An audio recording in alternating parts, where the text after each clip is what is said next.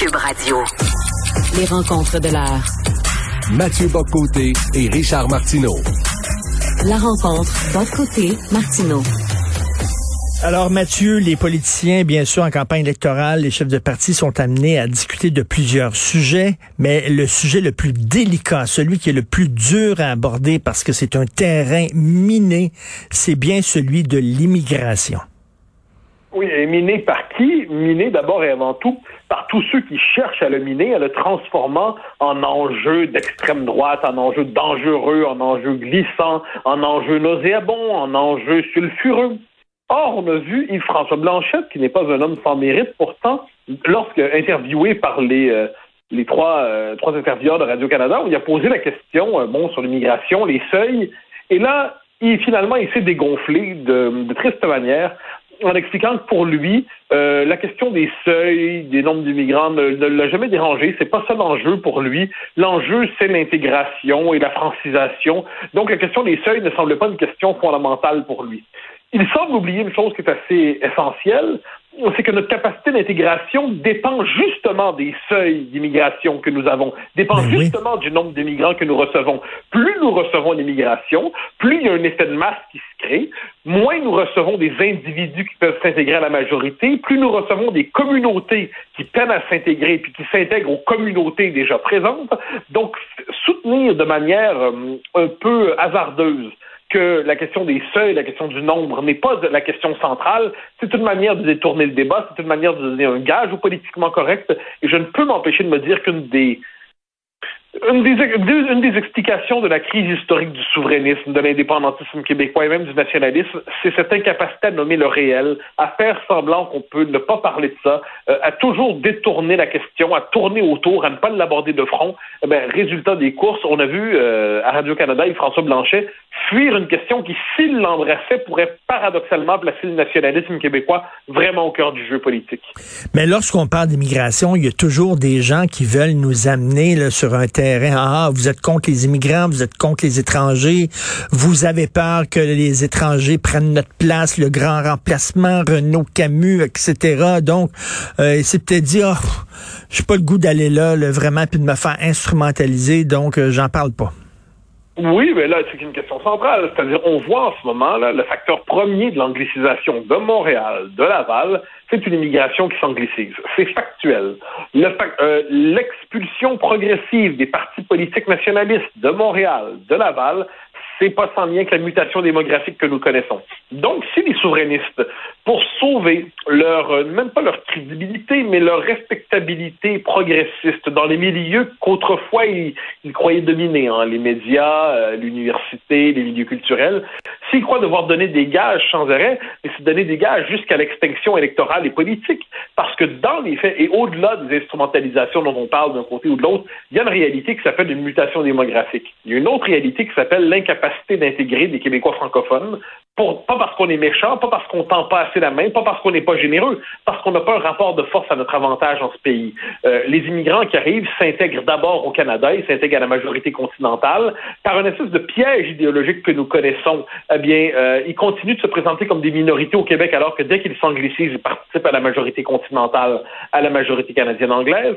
Et nous, on peine à nommer ça, alors que nous le savons. Nous, les gens sont parfaitement conscients, mais ils ont tellement peur de se faire diaboliser, ils préfèrent finalement raser les murs. Le problème, c'est qu'à un moment donné, si on fait de la politique, c'est pas simplement pour parler des sujets autorisés par les chroniqueurs et commentateurs du camp du bien qui nous disent « ça t'as le droit, ça t'as pas le droit, ça c'est bien, ça c'est mal ». Il faut avoir un peu de courage en la matière, surtout de la part de leaders nationalistes qui devraient avoir ce souci. C'est la survie même de la nation québécoise dont il est question à travers ça. Mais le malaise de Yves-François Blanchet de parler d'immigration euh, est très révélateur sur le Bloc. Parce que le Bloc, oui, est un parti nationaliste, est un parti souverainiste, mais c'est aussi un parti de gauche. Et là, on ah, se oui. demande, est-ce que c'est un parti de gauche qui s'adonne à être souverainiste ou c'est un parti souverainiste qui est de gauche? Donc, ah, et, c'est la et, question et, fondamentale. Ben oui. Et ça, tu me nommes la question. Je pense que le fait d'être de gauche ici, je pense que sur le fond des choses, de, de, du point de vue de son électorat, je dirais structurellement, le Bloc est d'abord un parti nationaliste. Il y a les, le vote que le Bloc engrange est un vote national sans le moindre doute. Cela dit, donc c'est un vote pour le Québec, pour le Québec d'abord, pour l'identité québécoise. Ensuite, ensuite, le, il y a une culture politique qui s'est imposée dans la deuxième moitié des années quatre-vingt-dix au Bloc et au début des années deux mille plus encore, qui a fait du progressisme le, la, le surmoi. Hein, c'est le surmoi progressiste du Bloc québécois. Il y a une forme de progressisme obligatoire. Et là, on le voit, c'est-à-dire sur cette question-là, le Bloc, plutôt qu'avoir un réflexe nationaliste, a un réflexe progressiste. Il cherche à le modérer, l'encadrer, le limiter. Et François Blanchet est conscient que dans son électorat, l'idée d'une hausse des seuils n'est pas l'idée du siècle, mais manifestement, devant le tir de barrage médiatique, devant l'espèce de discours obligatoire qui pousse à une augmentation toujours, il nous dit ben la, la quantité ne compte pas, seule compte la francisation. Mais il oublie une chose, c'est qu'on aurait beau investir des milliards et des milliards et des milliards et des milliards en francisation, l'effet du nombre pèse. Si on n'a pas le nombre pour nous, si en plus les institutions du gouvernement du Québec à Montréal travaillent à l'anglicisation, comme on le sait en ce moment, si on met, on met ça tous ensemble, puis ces gens-là arrivent au Canada, il faut le redire. Ben oui. Donc, c'est pas nous la référence identitaire, la référence normative, la référence culturelle, ce n'est plus nous. Ça ne l'a jamais été d'ailleurs. Il y a eu une petite parenthèse quelque part entre la fin des années soixante-dix puis le milieu des années quatre-vingt-dix où la majorité historique francophone avait une capacité d'intégration. Puis on vit sur la nostalgie de ce moment béni. Mais la réalité des choses, c'est que nous n'y sommes plus. Et on est au retour aujourd'hui du mépris du francophone. On est à cause du multiculturalisme canadien. Et l'effet de, de masse, ça fait qu'on n'est plus capable d'intégrer. Nous ne sommes plus capables d'intégrer. C'est pas un manque d'ouverture, c'est pas un manque de cœur. C'est pas qu'on n'aime pas les, les nouveaux arrivants. C'est-à-dire, on a dans nos vies des amis, des amoureuses, des amoureux, des proches, des conjoints qui sont euh, qui sont d'origine étrangère. La question n'est pas là. La question que vue d'ensemble, l'intégration exige une capacité. De, donc, on intègre bien, c'est que si on a la capacité de le faire, et la capacité de le faire n'est pas indépendante du nombre qu'on reçoit. J'ai l'impression, disant cela, de rappeler des vérités élémentaires, des évidences. Mais des évidences telles qu'on ne devrait pas avoir à les rappeler. Or, apparemment, dans la vie politique qui est la nôtre aujourd'hui, rappeler de telles évidences passe pour la possibilité d'un scandale. Euh, en France, euh, écoute, on est un peu plus décomplexé. On en parle ouvertement de l'immigration. Euh, toi, euh, dans ta première émission, tu as consacré quoi, une quinzaine, une vingtaine de minutes oui. absolument passionnante, une discussion passionnante sur l'immigration. Et là, j'ai, écoute, devant moi euh, le nouveau numéro de Valeurs actuelles et il y a un texte de Gilles William Goldin, Golnadel, oui. que tu connais bien. Alors, il écrit euh, « La France a accueilli deux millions d'étrangers depuis deux mille dix-sept et les Français, dans leur très grande majorité, n'en peuvent plus. » Et là, il, il écrit, lui, Français, n'ayez plus peur de dire non à l'immigration. Donc, on, on est décomplexés, on en parle ouvertement, là, de plus en plus en France de ça. C'est qu'à un moment donné, il y a la peur de devenir étranger chez soi. C'est-à-dire, c'est quand même une peur fondamentale. Être en exil intérieur dans son propre pays, ne plus s'y reconnaître, se sentir étranger dans son propre pays. En France, François Hollande, qui, à ce que j'en sais, n'est pas un homme d'extrême droite, pour le dire ainsi, dans un livre d'entretien avec euh, Davet et Lhomme, deux journalistes de gauche, avait parlé de sa peur de la partition ethnique du territoire français. C'est quelque chose. Là, il y a une étude de France Stratégie qui est sortie, qui a quand même secoué tout le monde, qui parlait véritablement de la mutation démographique que connaît la France. Alors moi, sur ces questions-là, on n'est pas dans une logique de... Puis c'est pour ça, c'est ça le drame, c'est qu'on devrait pouvoir parler de cette question-là raisonnablement, intelligemment. Mais puisque dès qu'on l'aborde d'une manière ou de l'autre, chez nous, on se fait extrême droitiser. Puis en France, longtemps, c'était ça, faut pas se tromper. Hein. Jusqu'à tout récemment, l'extrême droitisation était le sort inévitable de celui qui osait parler de ces questions-là.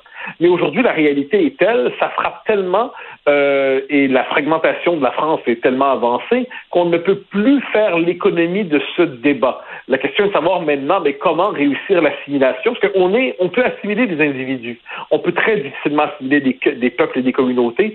Or, on est rendu dans un moment aujourd'hui où les conditions de base de l'assimilation en France et de l'intégration au Québec ne sont plus rassemblées. Donc, il y a une dimension tragique dans tout cela. La question est de savoir s'il est trop tard. Je veux croire que, qu'il n'est pas trop tard. Je veux croire que l'action résolue, donc autant francisation chez nous, laïcité chez nous, renforcement de l'enseignement de l'histoire chez nous, affirmation nationale chez nous, et baisse significative des seuils d'immigration chez nous, ça peut renverser la tendance.